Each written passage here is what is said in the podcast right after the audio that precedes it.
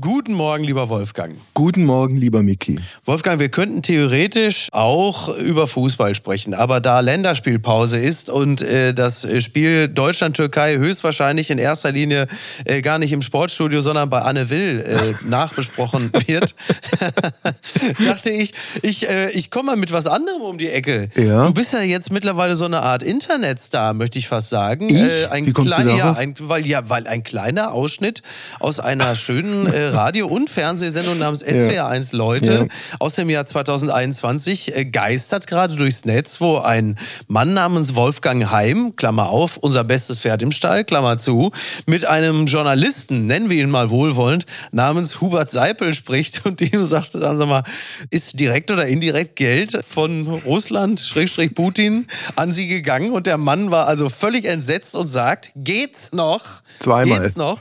Zwei.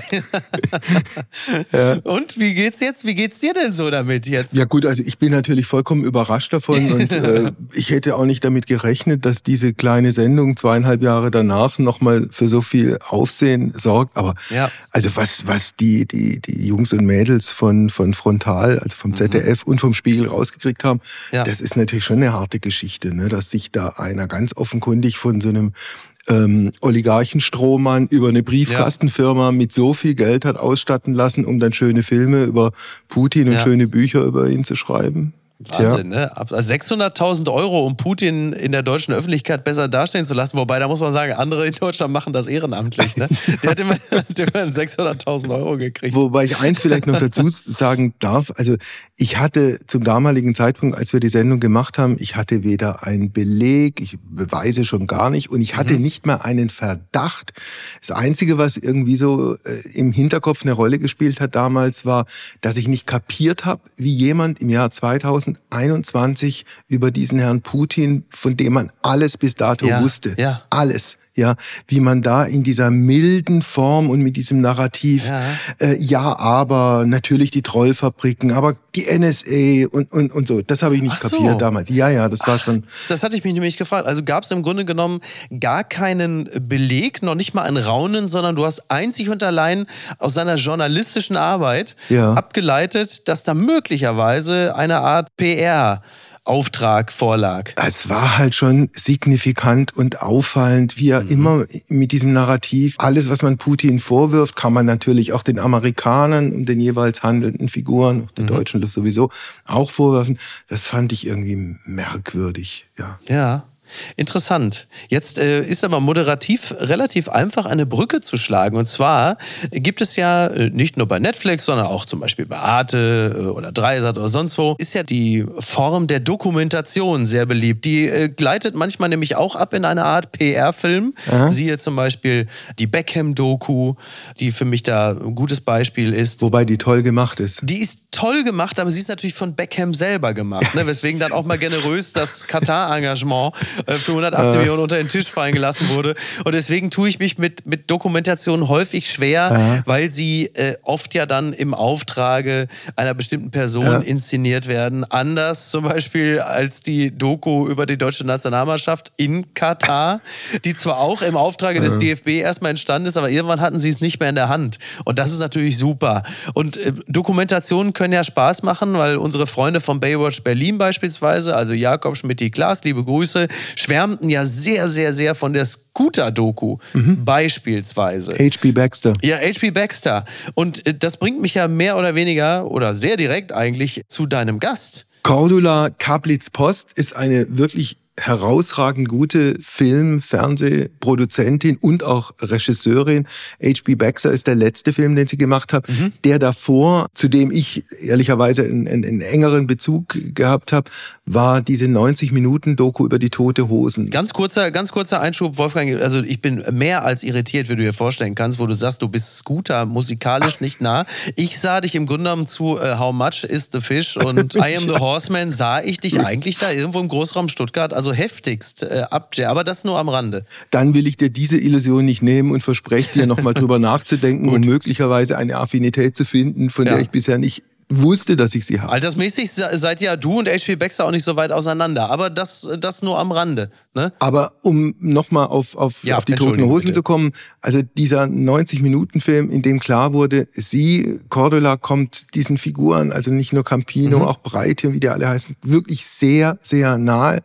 Sie dokumentiert das Innenleben dieser Band. Sie klammert auch Streitereien und Spannungen nicht aus. Und es gibt eine ganz bemerkenswerte Szene. Während einer Tour hat Campino einen Hörsturz. Oh, okay. Während einer Tour. Oh so, jetzt gibt's zwei Möglichkeiten. Entweder die ganzen Doku-Filme werden rausgeschmissen, weil das ist Land unter, die ja. haben anderes zu tun. Oder sie lassen einfach es mitlaufen. Und mhm. das haben sie gemacht. Und da ist mir dann auch klar geworden, was jetzt im Falle Campino, wie groß die Last ist auf den Schultern eines, eines Sängers, eines Frontmanns. Ja, ja. Wenn der ausfällt, ist alles im Eimer. Ja. Und wie sie es dann irgendwie, sie mussten die Tour unterbrechen, ich weiß nicht mehr genau, für ein paar Tage oder vielleicht auch für ein paar Wochen, mhm. haben sie dann irgendwie wieder aufgenommen und äh, ausgefallene Konzerte nachgeholt. Also wirklich eine lohnenswerte und beeindruckende Doku. Und so stelle ich mir auch euer Gespräch vor und da werde ich jetzt ich direkt hoffe. eintauchen. Danke. Ich, da, da gehe ich fest von aus. Ja, Wolfgang, gut. mach's gut. Und Bis denn. Ciao. Tschüss.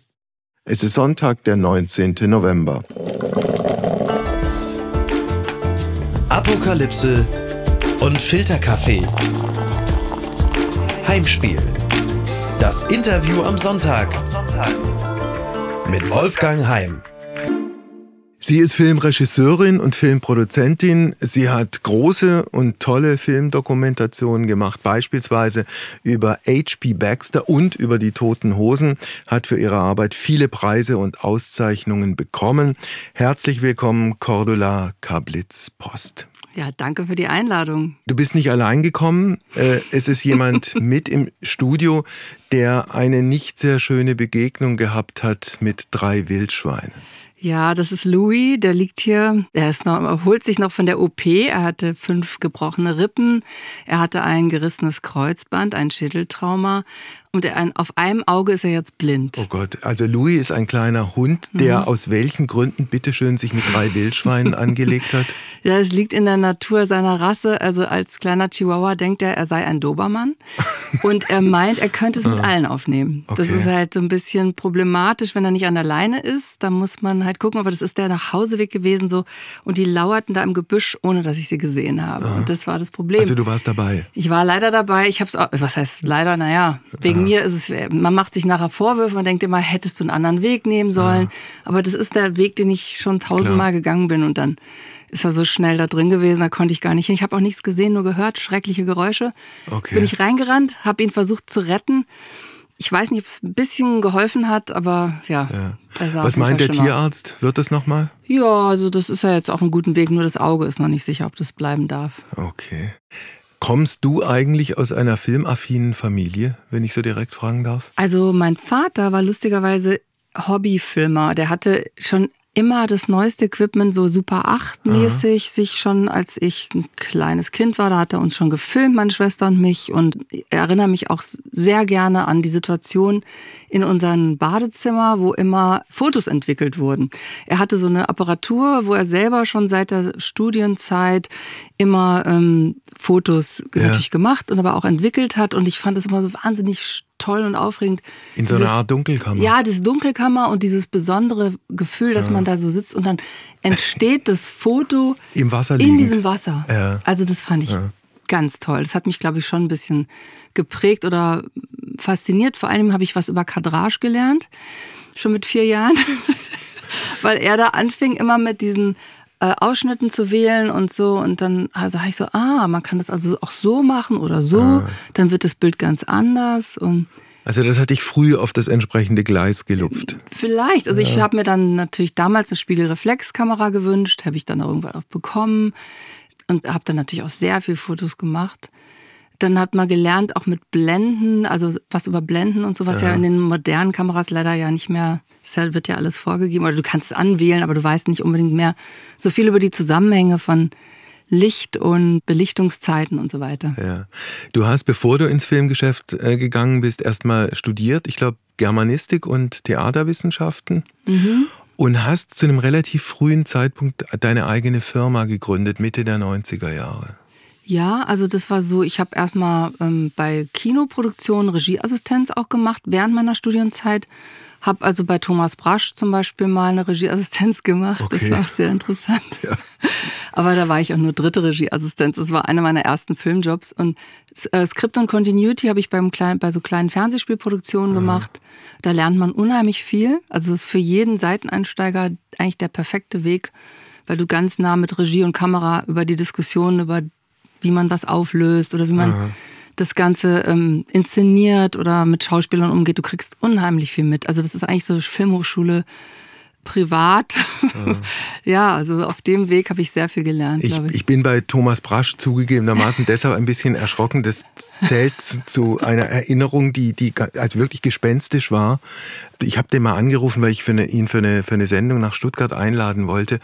Und der, der war in einem, wie soll ich es formulieren, der war in keinem guten Zustand mhm. und hatte, es war wie, mhm. wie aus der Gruft und es ist auch nie was draus geworden. Mhm. Aber ich fand ihn als, als Schriftsteller mhm. äh, vor den Vätern sterben die Söhne beispielsweise, ja. ich fand ihn als Schriftsteller großartig. Ja, bei uns war das eine sehr ähm, interessante Sache, weil er war, also es war ein Spielfilm mit Tony Curtis. Also Aha. er, das hieß Der Passagier.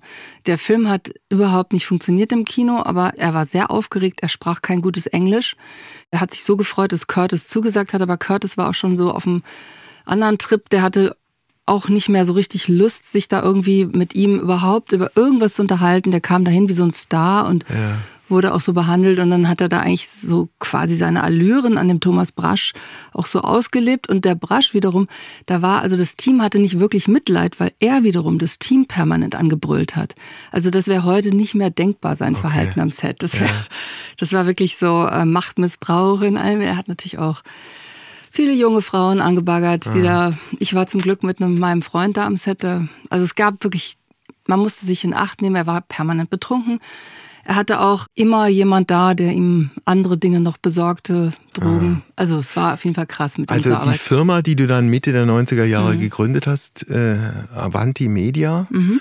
Erster Film war ein Amerikaner und das war ein durchaus hartes Kaliber. Mickey Rock. Also davor hatte ich noch eine andere Firma gegründet, so. Medusa Film. Ja, gut. die war, die habe ich 94 mit Freunden gegründet. Da waren wir ein bisschen naiv und haben gedacht, ah oh, super, wir machen jetzt eine Firma, alle sind gleichberechtigt schön. Ja, wie man sich das so vorstellt, wir hatten keine Ahnung, haben es mhm. einfach so und dann haben wir Musikvideos produziert auch und Regie gemacht dabei und haben uns alle fürchterlich zerstritten. Also fürchterlich äh, war Nachher haben wir zwei Jahre nicht miteinander geredet und okay. jetzt haben wir uns aber wieder vertragen, aber zwei leben leider nicht mehr von denen. Aber Für wen habt ihr damals Musikvideos gemacht? Na, frei. Also es gab ja so diese Plattenfirmen, die hatten ja damals äh, echt noch Kohle, viel Geld. Ja. Also da gab es dann für die BMG oder ich habe auch mal was gemacht für Sven Fetz, Label, der dritte Raum, war dann so ein Techno-Video dann Aha. später. Lindenberg? So. Lindenberg habe ich auch mal eins gemacht, das hat der, ja, das war auch schön, also das war ein coole, cooles Projekt. Aber insgesamt haben wir auch versucht, im Fernsehen Fuß zu fassen und hatten dann auch Aufträge, auch so da als Brisant losging. Da haben wir dann zum Beispiel für mhm. Brisant gearbeitet, ja. Das waren die ersten Sendungen, die wir dann auch beliefert haben. Und für Viva. Viva okay. war ja damals auch in der Gründungsphase, also 94. Also wir haben ja sozusagen an vielen Ecken und Enden viele Erfahrungen sammeln können. Mhm. Und es waren ja die goldenen 90er. Da war wirklich viel möglich. Auch so, du hast dann vielleicht eine Idee gehabt, denkst, ah Mensch, ich hätte gerne Lust, jetzt mal was in Los Angeles mal wieder zu drehen. Ach, ich denke mir mal drei Themen aus. So, dann rufst du einmal kurz an, sagst ja, hast die Leute so ja. relativ schnell auch überzeugen können. Es gab noch nicht so viel Konkurrenz wie heute mit den tausend Millionen Sendern und auch noch Podcasts und Streamer und was auch immer. Und da war das einfacher, auch an, sagen wir mal, Künstler oder Prominente heranzukommen, mit denen man arbeiten wollte. Das galt ja für die ganze Branche damals, ja. also auch für die, für die Printmedien, mhm. Spiegel oder in den ja. 90er Jahren kam ja dann Tempo hoch und, und Wiener, die ja. hatten Kohle ohne Ende. Und genau. wenn du jemanden wie Timmerberg nimmst, Helge Timmerberg, der als, als Reisereporter dann in die entlegensten Winkel dieser Welt gefahren ist und äh, die Spesen waren nie irgendein Problem. Nee, überhaupt nicht. Also es war Wahnsinn eigentlich, was da ging. Ich weiß noch einmal bin ich für Premiere für eine Moderation mit Desiree Nosbusch für sozusagen eine Stunde Arbeit eingeflogen worden nach Los Angeles. Oh. Hatte dann da das Beverly Hills Hotel oder Beverly Hilton oder so und dann Business Class äh, Flug und so. Also das das darf man gar nicht laut sagen Okay. heutzutage. Also es ist Vorbei. Wahnsinn gewesen. Also man, ich meine, ich sage nicht, dass es jetzt unbedingt sein muss im Anbetracht der ganzen Klimathematik möchte man jetzt auch nicht Klar. permanent irgendwie fliegen, aber das war damals ja, hat man sich da noch nicht so viel Gedanken drüber gemacht. Ne? Also, wenn ich nochmal auf den ersten richtig eigenen Film kommen darf, Ja. Wenn ich mich nicht irre, Mickey Rourke, ein, ein schwieriger Typ, ja, sehr zu, schwierig. Mhm. zu dem du äh, irgendwie dann doch eine Verbindung gekriegt hast. Damals- muss, muss ja so gewesen Ja, sein. damals war es so, da er war eigentlich gar nicht so was Besonderes für mich. Ich fand ihn super, also als Schauspieler. Hatte ihn zufällig in Miami irgendwo mal kennengelernt. In der Hotellobby sah ich ihn und dachte, okay, du nimmst jetzt deinen Mut zusammen und sprichst ihn an. Ja. Und habe ihn gefragt, ob er Lust hätte, mal was fürs deutsche Fernsehen mit mir zu drehen. Und da, ähm, ja klar, da war er gerade nach neuneinhalb Wochen in Ungnade gefallen in Hollywood. Und niemand wollte mit ihm arbeiten. Und deswegen, weil er da auch sehr schwierig war während der Dreharbeiten. Und dann hatte er gerade so eine Leerlaufpause. Und er war ganz dankbar, weil er wusste, in Europa hat er viele Fans. Und dann habe ich die ähm, Nummer seines Agenten bekommen und dann als ich dann wusste, ähm, ich habe da immer mal angerufen, dass er dreht einen neuen Film in New York, da bin ich, das, der hieß Bullet, dieser Film, und da bin ich dann hingeflogen und habe ihn interviewt während dieser Dreharbeiten. Okay. Das war ziemlich beeindruckend, auch da war er sehr zugänglich und eigentlich sehr toll. Äh, Habe ich dann auch äh, wirklich mich sehr gefreut, dass das alles geklappt hat. Da war er überhaupt nicht schwierig oder so. Jetzt habe ich aber dann nochmal so einen, einen zweiten Anlauf gehabt vor kurzem Okay. für Durch die Nacht mit, was ich ja auch Ja. sehr lange gemacht habe als Regisseurin und Produzentin. Und da hat er mich dann richtig verarscht. Also das Warum? war Wahnsinn. Er hat auf dem Flug schon abgesagt und dann waren wir da und wussten nicht und dann hatte ich das ganze Team dabei und dann das wird dann leider wahnsinnig anstrengend und teuer und du kannst in Hollywood nicht sagen, oh, du ruf ich mal eben Ja, drei andere Leute an und dann habe ich ja doch noch, es hat dann doch ein Happy End noch genommen, weil ich noch jemand anders auftreiben Wen konnte. hast du aufgetrieben? Ja, ähm, der äh, Produzent von den Eurythmics. Ich habe den Namen jetzt verdrängt. Dave weil, Stewart? Dave Stewart, genau, weil er nämlich auch am Ende war das auch nicht so eine nette Begegnung, aber immerhin die Sendung wurde gut. okay. Und es war letztendlich eine gute Sendung, ja. Wie war denn, um sozusagen auf den allerletzten und allerjüngsten Film zu kommen, deine Begegnung und deine Zusammenarbeit mit H.P. Baxter? Die war super. Da kann ich wirklich nur begeistert von erzählen, weil HP ist ein sehr bodenständiger Mensch. Er ist überhaupt nicht dievenhaft. Er ist total nett, lieb, fürsorglich. Ähm, Umgänglich? ja, ruft sofort zurück. Also das ist auch nicht selbstverständlich, wenn man irgendwie anruft und eine Frage hat, sofort, so als erreichbar, Und wie offen? freundlich, sehr offen, Ja? super offen. Also ich glaube, für ihn war das auch toll, weil er zum ersten Mal wirklich das Gefühl hatte, man nimmt ihn mal ernst und wird jetzt nicht nur so Hm. lustig, lustig in der Talkshow oder so, sondern ich habe ernsthaft versucht zu verstehen, wie arbeitet der, wie macht er das, wie lange, wie ist seine Karriere gewesen, wie hat er sich überhaupt zu dem, der wurde, also entwickelt. Dann hatten wir tolles Archivmaterial. Und durch Corona natürlich kam auch noch äh, eine Zeit komplette, Ende, ne? also es war ja nicht so geplant. Ja. Wir wollten ja eigentlich einen ganz normalen Film über ihn machen, während Natur oder Plattenaufnahmen oder irgendwie, Mhm. um mal die Band zu ergründen, was, was steckt da eigentlich dahinter oder wer ist das eigentlich alles. Das war dann halt so, dass wir alles Geld zusammen hatten und dann kam der Lockdown. Also ich wollte eigentlich im April anfangen und dann haben wir vorgezogenen Drehbeginn im März 2020 gehabt, weil Ja. es ja dann eigentlich auch alles abgesagt war und die Krise und dann alle sind durchgedreht vor Schiss, was passiert jetzt hier in der äh, gerade? Und wir hatten natürlich auch Angst, auch weil wir nicht wussten, wie gefährlich ist dieser Virus.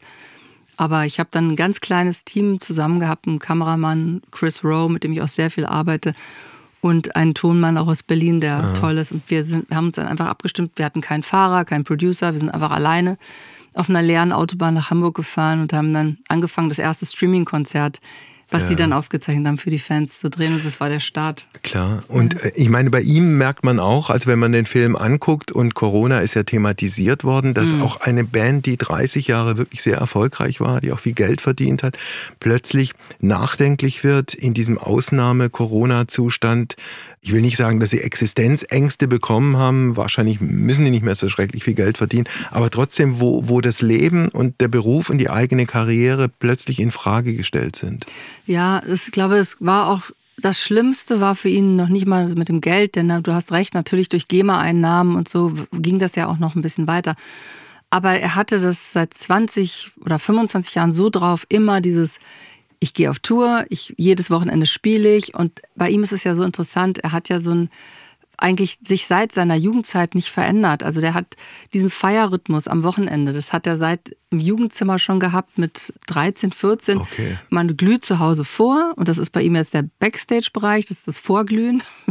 Dann geht man auf die Bühne, sozusagen früher war es der Club äh, oder die Disco, jetzt ist es halt die ja. Bühne. Und dann ist aber der letzte Teil des Abends, es geht immer weiter, ist auch das Weiterfeiern im Club. Das funktioniert bei ihm mit Ende ja. 50 immer noch? Ja. Absolut. Okay. Der ist total und er nimmt keine Drogen. Das weiß, also ich habe es sehr genau beobachtet, definitiv nicht. Okay. Nein, es ist wirklich, ich weiß nicht, darf man das jetzt sagen? Also was du darfst alles sagen. Ja, nee, ich weiß es nicht. Also das, für ihn ist es kein Geheimnis. Es ist Wodka Red Bull. Okay. Ja. ja. Und das ist sein Gut. Aufputschmittel scheinbar bis ja. morgens um sechs. Es gibt eine andere Band, die hatten zumindest mal ein anderes Aufputschmittel. Das hieß eisgekühlter Bommalunda. genau.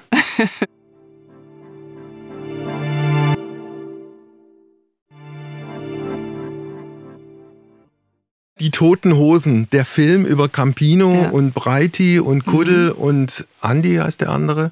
Ja, genau. Ist und entstanden Ende, ja. Ende der 10er Jahre, 18. 18, ähm, ja. genau. Ich hatte schon mit Campino mehrfach gearbeitet, also auch für Deutschland deine Künstler und auch für hier meine eigene Sendung damals äh, durch die Nacht mit. Da hat er den Brandauer getroffen. Ja.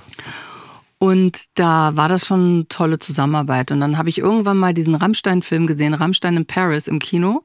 Und dann dachte ich mir, wieso gibt es das eigentlich nicht über die Toten Hosen? Das müsste man doch eigentlich mit denen auch sowas machen. Mhm. Und dann habe ich sie gefragt und dann haben sie erst Nein gesagt, weil sie eigentlich dachten, ach nee, so anstrengend mit so vielen Kameras. Und dann ist man immer, äh, wird man immer begleitet, weil wir wollten dann einen Tourfilm machen. Das hatte ich ihnen vorgeschlagen. Also nicht nur ein Konzert. Und dann hat Campino den nochmal so ein bisschen sacken lassen und mit den anderen nochmal gesprochen. Mhm. Und dann haben die gesagt, nach drei, vier Monaten, ach doch, wir machen es jetzt doch, weil mhm. die Tour lief so gut 2018. Ne? Das war eine Riesentour. Und dann haben sie mich angerufen und gesagt, okay, lass mal machen. Und dann musste ich aber Fördergelder besorgen noch, weil ich bin ja auch Produzentin und ähm, das ist schon teuer, wenn du Kinoproduktion planst, musst du halt ja. halt einfach diese Anträge stellen, das dauert einfach. Und dann haben wir es aber echt in Rekordzeit so in vier Monaten hingekriegt, dass wir dann drehen konnten. Inklusive Argentinien. Ja, das, das war also die Drehzeit war dann insgesamt von Mai bis oder sogar, ja, in drei Monaten ja. haben wir es geschafft, äh, die Finanzierung auf die Beine zu stellen. Und dann von Mai bis äh, November haben wir gedreht. Hast du eigentlich eine Erklärung dafür gefunden, dass diese Band, also die Toten Hosen, mhm. eine deutsche Band in Argentinien am anderen Ende mhm. der Welt, dass die dort verehrt werden wie, wie sonst überhaupt gar niemand? Ja, das ist ganz, ähm, hat auch was mit Tradition und Historie zu tun. Also die sind äh, in der größten Krise Argentiniens irgendwann, ich weiß nicht, ob es es müssten ja die 80er gewesen sein, mhm. sind die da mal hingefahren, als niemand mehr hinfuhr, weil man dort nichts verdienen konnte bei Konzerten, sondern die Leute hatten kein Geld für Eintrittstickets und dann haben die umsonst gespielt.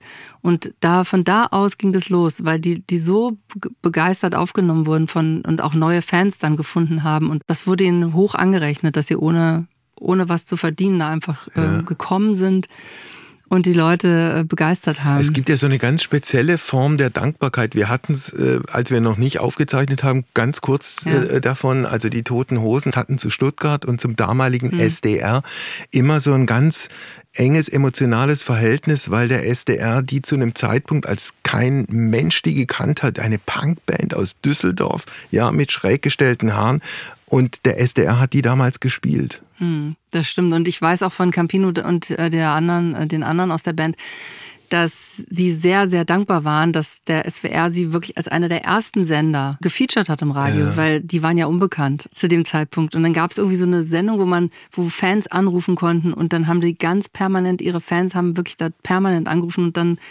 kam, kam die dann. so zustande. Ja, ja, und da haben ja, sie sozusagen auch ja. größere Popularität in dem Bereich bekommen. Wie, wie einfach oder vielleicht auch wie, wie nicht so ganz einfach war es für dich, sozusagen das Innenleben einer Band auszuleuchten, bei der zum einen klar ist, dass da ein ganz großes gegenseitiges Vertrauensverhältnis äh, besteht, über, über Jahrzehnte letztlich. Auf der anderen Seite aber es natürlich auch alltägliche Nervereien gibt? Ja, also Es gab schon Spannung. Also ich will nicht, nicht sagen, dass es immer leicht war. Also er, ähm, am Anfang war, glaube ich, auch so ein gewisses, erstmal natürlich, ja, okay, lass mal machen. Aber dann kommt auch so ein Punkt der Ermüdung, weil du drehst ja dokumentarisch oft das Gleiche. Weil du weißt ja nie, wann was passiert.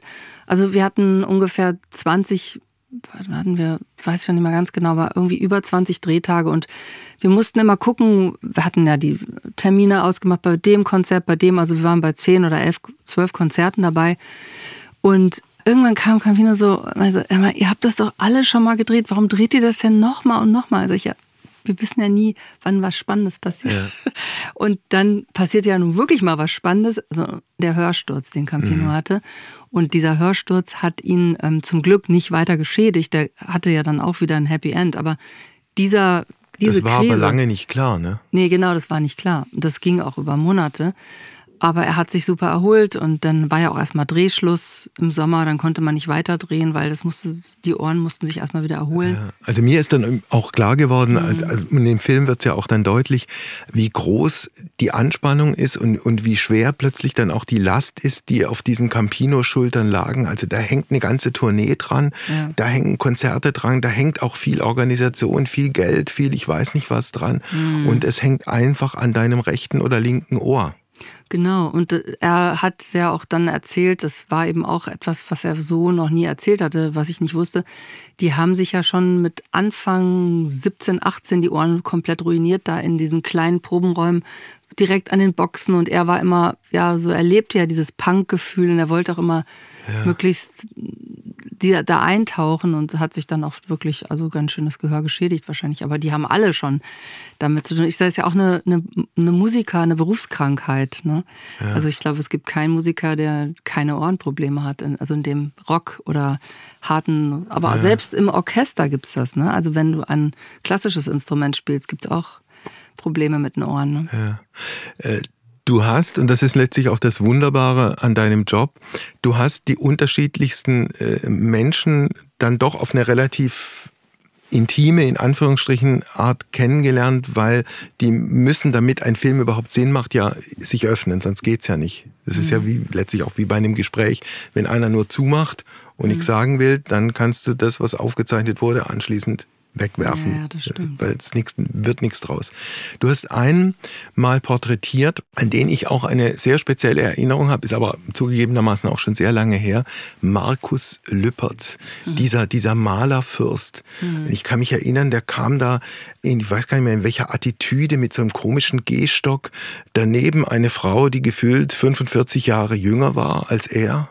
Ja, also ich habe ihn ähm, für Deutschland eine Künstler für die ARD mal begleitet, für ähm, auch so, weiß ich nicht, 14 Drehtage oder sowas. Und da fand ich ihn auch speziell. Also ich glaube, dass er sowieso nicht so gerne mit Frauen auf Augenhöhe spricht. Also das findet er nicht so interessant oder so. Ich glaube, es ist in, bei ihm in erster Linie, so habe ich ihn auf jeden Fall wahrgenommen. Ich glaube, sein Frauenlevel ist ein ganz anderer. Ja, also es ja. geht ihm eigentlich da um was anderes, genau. Und Hauptsache es ist vielleicht ein gutes Aktmodell oder so in der Art. Zum Beispiel. Ja. Aber er, ist, er war zu mir nicht unfreundlich. Ich hab, bin mit ihm auch klargekommen, aber ich hatte nicht das Gefühl, dass ich da weiter eintauchen kann, äh, wer er wirklich ist oder woher das alles bei ihm kommt oder so. Ich so, so viel Zeit war auch nicht. Weil, weil er zu den Menschen vielleicht gehört, die sozusagen diese, diese Inszenierung ja. und diese Selbstinszenierung brauchen und überhaupt kein Interesse mhm. daran haben, irgendwas von sich selbst preiszugeben. Mhm. Kann das sein? Ja, und das ist eigentlich auch immer ein Riesenfehler. Also wenn, wenn man sich auf eine Dokumentation einlässt, ich finde, da muss man auch ehrlich sein, aber dazu gehört eine Menge Mut. Und mhm. dann kann ich, da würde ich dann nochmal hier auf HP Baxter zurückkommen, weil der hat unglaublich viel Mut. Dem ist wirklich völlig egal, was andere Leute über ihn sagen oder denken. Der ist es gewohnt von Anfang an, dass er polarisiert. Und da steht dazu, sagt er, dann ist es eben so. Also am ja. Anfang wusste ich nicht, wollen die Leute ein Autogramm von mir oder wollen die mir eine knallen. Es war ihm aber egal. Okay. So, ja, das ist so. Ja. Das, ja. War jemand wie Christoph Schlingensief auch mit diesem Mut ausgestattet?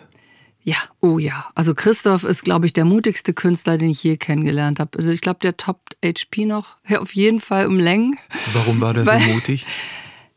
Ja, weil er ein bisschen positiv verrückt war, würde ich sagen. Also jemand, der wirklich so sagt, es ist mir doch alles egal, ich mache, was ich will, mhm. hat mich sehr inspiriert, fand ich ganz toll. Also den Mut, den der hat, den fand ich bewundernswert. Viel zu früh verstorben? Ja, viel zu früh. Und ich weiß noch genau, wie bei, also wir haben ja mit ihm Talk 2000 gemacht. Das habe ich ja, da habe ich Regie gemacht, diese Talkshow in der Volksbühne, wo man dann auf so einem Drehkarussell saß und es drehte sich immer und war in der Kantine der Volksbühne saß mhm. Publikum.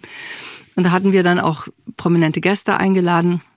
Und der freute sich wie ein Kind, dass die dann alle kamen. Der konnte sich das gar nicht vorstellen. Das war seine erste große mediale Erfahrung. Er war ja vorher eher Theaterregisseur gewesen. Ja. Maßgeblich hat seine eigenen Filme gemacht, tolle, abgefahrene Filme. Aber die waren eher sehr improvisiert und auch, also er hatte immer ein Drehbuch, aber das war trotzdem sehr viel Improvisation mit ja. den Schauspielern und so. Aber es waren Spielfilme. Und in diesem Bereich, also sich selber medial darzustellen, das hatte er noch vorher nie gemacht. Ja. Und für ihn war das dann wie so, boah, die kommen wirklich und es ist ja toll. Und als dann Harald Schmidt kam, ist er völlig ausgeflippt. Also das war für ihn das Highlight. Okay. Hatte aber auch solche Schweißflecken unter den Achseln vor lauter Angst, weil er so geschwitzt ja. hat. Und das war dann wie so ein Schlagabtausch. Wer ist jetzt hier der Coolere, wer ist der Bessere? Und dann irgendwann hat er dann aber auch ganz offen gesagt, ich kann jetzt nicht mehr, mir fällt nichts ein, ich gehe jetzt mal. Und ist einfach aufgestanden, rausgegangen. Und der Schmidt saß da, dann fing der an zu schwitzen. Okay, das war total okay. cooler Moment. Also solche ja. Sachen hatte Christoph total drauf. Also einfach nach seinem Gefühl gehen und was einfach mal, was ihm gerade so einfällt. Dann gibt es einen auch, der, der auch in die Kategorie sehr speziell gehört, der jetzt vor kurzem verstorben ist. Helmut Berger, mhm. der Schauspieler, der ja auch ein, ein ganz eigenes Verhältnis zu seinen Mitmenschen gehabt hat. Ich weiß nicht, wie du mit ihm klargekommen bist. Unterschiedlich. Also am Anfang äh, nicht so gut. Der brauchte immer, äh, wenn man ihn, also ich habe dreimal mit ihm gearbeitet. Der erste Drehtag war ganz schwierig. Er hat sich dann betrunken, also sehr stark betrunken und weil er seine, er hat dann immer Angst gehabt vor dem Drehen. Also er musste sich dann erstmal betäuben und dann, dann wurde er ausfällig, hat mhm. mich auch beleidigt und hat sich selber irgendwie völlig zum Horst gemacht. Und dann hat er sich in der Nacht noch entschuldigt und ich wollte eigentlich abreisen, weil ich dachte, das kann ich, das gebe ich mir jetzt hier nicht. Also ja. das ist einfach zu viel. Und dann hat er sich aber entschuldigt und wurde, je, je nüchterner er wurde, desto lieber wurde er dann. Okay. Und dann war wieder alles irgendwie, dann haben wir weitergedreht, ja. Mhm.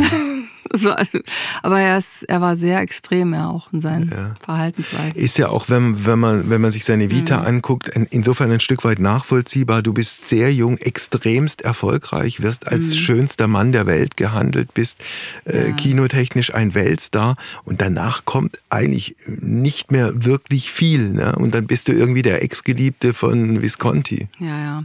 Also das ist, das war auch tragisch. Er hat sich ja dann auch versucht, das Leben zu nehmen, als Visconti starb und erst klar war, dass eigentlich auch diese Gunst, wenn diese Blase, in der er da lebte, dann plötzlich zerplatzte und die ganze Verwandtschaft von Visconti wollte nichts von ihm wissen.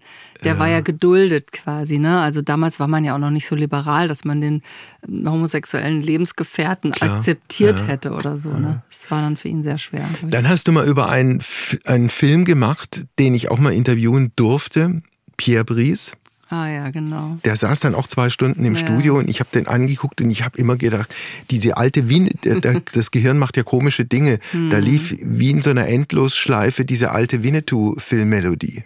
Ja, das stimmt. Das war für mich auch ein wahnsinnig bewegendes, ja, also eine Begegnung, die ich besonders fand, weil ich auch als elfjähriges Mädchen natürlich in Winnetou verliebt war. Also auch natürlich in diesen Film Winnetou, nicht nur unbedingt Die, ich habe auch 50 Karl-May-Bücher gelesen, aber das war für mich so die Personifikation und ich weiß noch, ich habe dann auch drei Tage geweint, als der dann im Buch starb und dann wurde ich immer noch getröstet, der hat doch gar nicht gelebt. Dann habe ich noch ja. mehr geheult. Als ich dann also Pierre Brice begegnet bin, ja. da fand ich ihn ähm, super toll auch. Also der hatte eine tolle Ausstrahlung. Bei dem dachte ich dann auch, also ein Mann mit Haltung, äh, mhm. mit Stil, äh, war jenseits der 70, sah immer noch blendend aus. Mhm. Ich habe mir aber auch gedacht, wie ist es, wenn du so extrem wie er ja auch auf eine bestimmte Rolle festgelegt wirst und all die Versuche, die er als Schauspieler ja auch unternommen hat, mhm. irgendwie woanders nochmal erfolgreich zu werden, das hat ja alles so nicht wirklich funktioniert. Ja, das stimmt. Das war bestimmt auch ein bisschen tragisch für ihn. Also einerseits toll, dass er diese Rolle überhaupt bekommen hat. Es ist ja auch nicht selbstverständlich, dass du als Schauspieler so einen Riesenerfolg hast in ja. so vielen Ländern.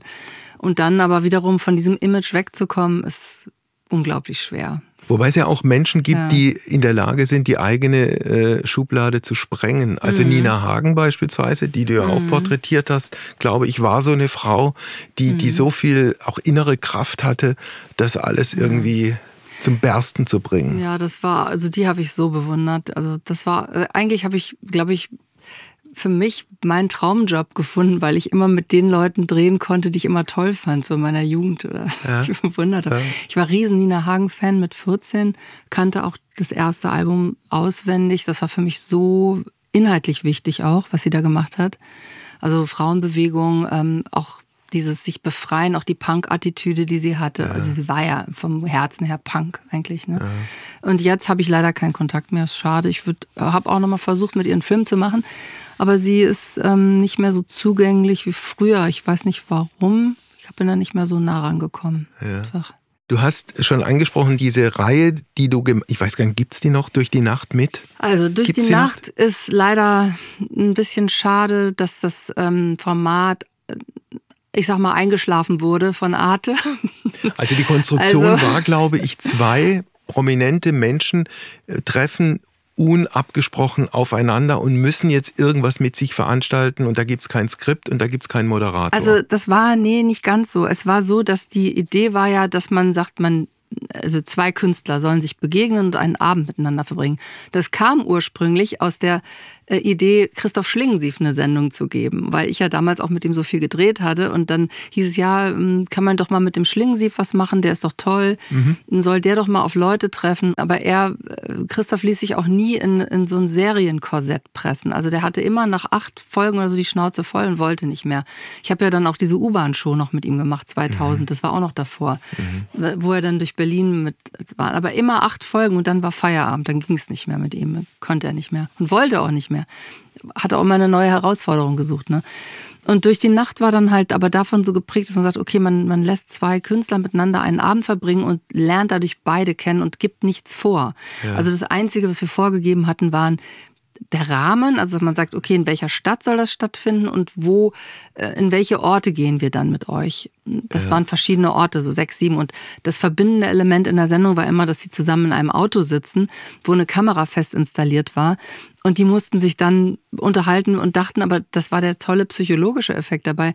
Wenn da keiner drin sitzt, der uns zuhört, dann haben die auf einmal viel freier geredet noch, als wenn die Kameraleute klar. direkt hinter der Kamera standen und sie angeguckt haben. Welche Kombination hat wunderbar funktioniert?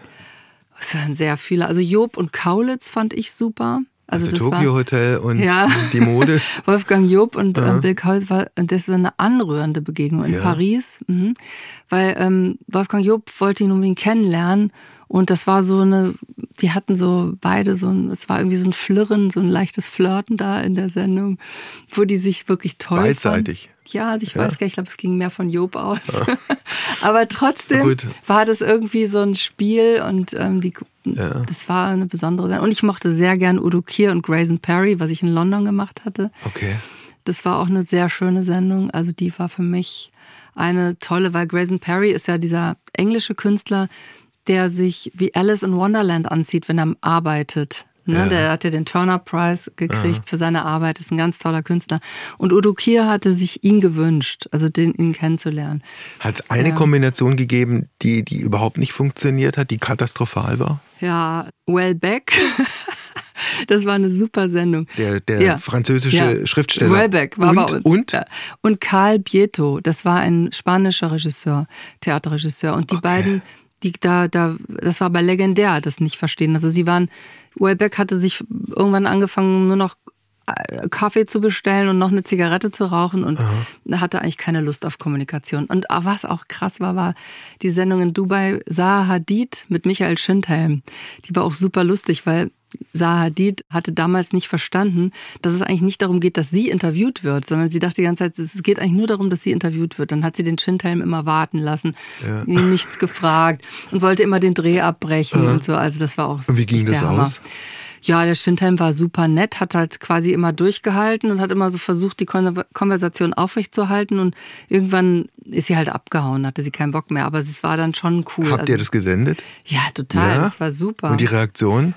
Äh, gut, also ja. alle es cool irgendwie, weil es halt, du, also das Gute war immer, du hast in den Sendungen die Leute wirklich ja. beobachten können, wie sie sind, weil wir haben ja nie eingegriffen. Also außer wenn ja. jetzt was Technisches wäre oder so, ne? Aber mhm. wir haben die eigentlich machen lassen. So. Es gibt einen Film, von dem ich weiß, dass er dir mhm. sehr, sehr viel bedeutet. Das war, glaube ich, dein erster Spielfilm mhm. über eine Schriftstellerin, Philosophin, Psychologin, Psychoanalytikerin. Mhm. Und ich muss ehrlich gestehen, ich kannte diese Frau bisher nicht, habe mir jetzt aber ein bisschen was über sie zusammengelesen und habe mir auch den Film, den du über sie gemacht hast, angeguckt. Lou Andreas Salome. Ja, Warum hast du dir die ausgeguckt? Also ich war 17, als ich sie zufällig ähm, ihre Biografie entdeckt habe. Äh, ich habe damals echt super viel gelesen. Ich glaube pro Woche vier Bücher gelesen oder so. Würde ich heute auch gerne mal wieder, aber ja. schaffe ich immer nicht. Und da habe ich dann einmal so eine Biografie eben von ihr in die Hände bekommen und die gelesen. Und die fand ich so faszinierend. Also so ein ich wusste zu dem Zeitpunkt nicht, dass es überhaupt Frauen im 19. Jahrhundert gab, die so selbstbestimmt und freigeistig gelebt haben. Das war für mich ein, irgendwie ein tolles Role Model in der Zeit. Ich habe dann gedacht, boah, super, so eine Frau. Und es war ja auch in den 70er, 80er Jahren in Deutschland immer noch sehr konservativ alles. Das, das darf man nicht vergessen. Jahrhundert. Na, auch bei uns, ja. ja. Also wirklich, das ist, also ja, so wie ich aufgewachsen bin, Kindheit, Jugend, da musste man sich rechtfertigen als junge Frau, wenn du sagtest, oh, ich würde aber echt gerne auch arbeiten später und Kinder haben. Da war das noch so, mal spinnst du, du musst dich doch entscheiden. Du kannst doch nicht beides machen. Okay. Ich, wieso? Mein Vater macht doch auch beides. Also weißt du, so diese blöden Fragen und mit 14 und so das zu diskutieren. Und, und diese Frau dann quasi nochmal 100 Jahre ja, davor. Die sich komplett alles selbst so ja, zusammen also, gemacht Also gut, sie war privilegiert, man darf es nicht vergessen. Ihr Vater war General in der zaristischen Armee, sie sprachen zu Hause Deutsch. Äh, der Einfluss war Multikulti, die hatten da Französisch zu Hause gesprochen und die Mutter war Dänisch-Deutsch ja. und es war so dieses Umfeld St. Petersburg um die also um die damalige Jahrhundertwende, ja.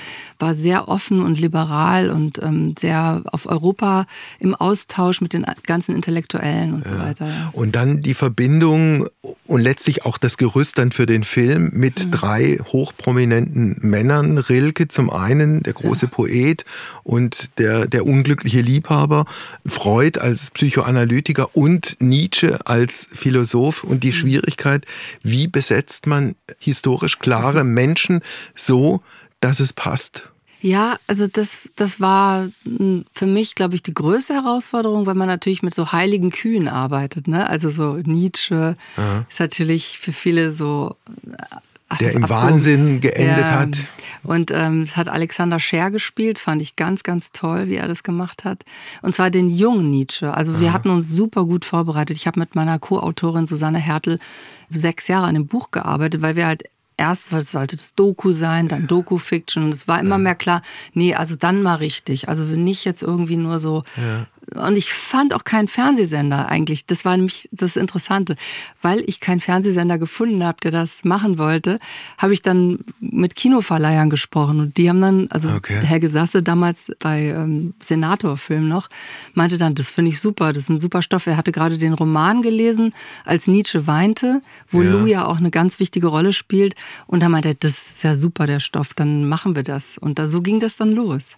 Hat ja dann auch ja. funktioniert. Das war ein, ein Film mit einem relativ bescheidenen Etat, der dann aber auch, äh, was dann die äh, Kinobesuche angeht, nicht nur in Deutschland, doch sehr erfolgreich war. Ja, heute könntest du das nicht mehr machen. Der hat 2,3 Millionen gekostet. Das wäre heute undenkbar für den Production Value, den wir eigentlich hatten auch. Aber es war auch noch, mussten nicht vergessen, wir haben 2015, 16 ich weiß gar nicht mehr genau, äh, produziert. Und da konnte man noch verhandeln und sagen, hey, ja. guck mal, wir haben nur dieses bisschen Geld, würdet ihr das für eine Pauschalsumme machen und so. Heutzutage es geht, glaube ich, mehr darum, dass Leute da sagen, hey, ich will Tarif bezahlt werden ja. und Überstunden. Also klar, die Filmhochschüler, die machen das mit ihren Freunden oft noch so, aber dafür war ich eigentlich schon zu weit. Ich war ja keine Filmhochschülerin mehr ja. und musste einfach mit Profis arbeiten und die überreden, das für weniger Geld oder das für ein kleineres Budget überhaupt machen. Und da gab es so tolle Leute bei uns im Team. Also Nikolai Ritter, der die Ausstattung gemacht hat, Bettina Helme, die die Kostüme gemacht hat, Matthias Schellenberg, der die Kamera gemacht hat. Das waren großartige, tolle Leute, die auch super geile andere Jobs machen, ja. die dann aber so mit Herzblut auch in den Stoff reingegangen sind und mir so geholfen haben. Das war eigentlich meine schönste Erfahrung im Filmbusiness, muss ich sagen. War es auch die Erfahrung, wo der größte Druck da war für dich, erfolgreich ja, zu sein? Also ich hatte ja. irgendwann mal so ein lustiges Bild im Kopf, zwei Tage vor Drehbeginn dachte ich, oh Gott, du hast doch nur den Segelführerschein gemacht. Du kannst doch jetzt nicht so einen Dampfer übers äh, Ozean fahren, so ungefähr, äh. ja, so ein Quatsch.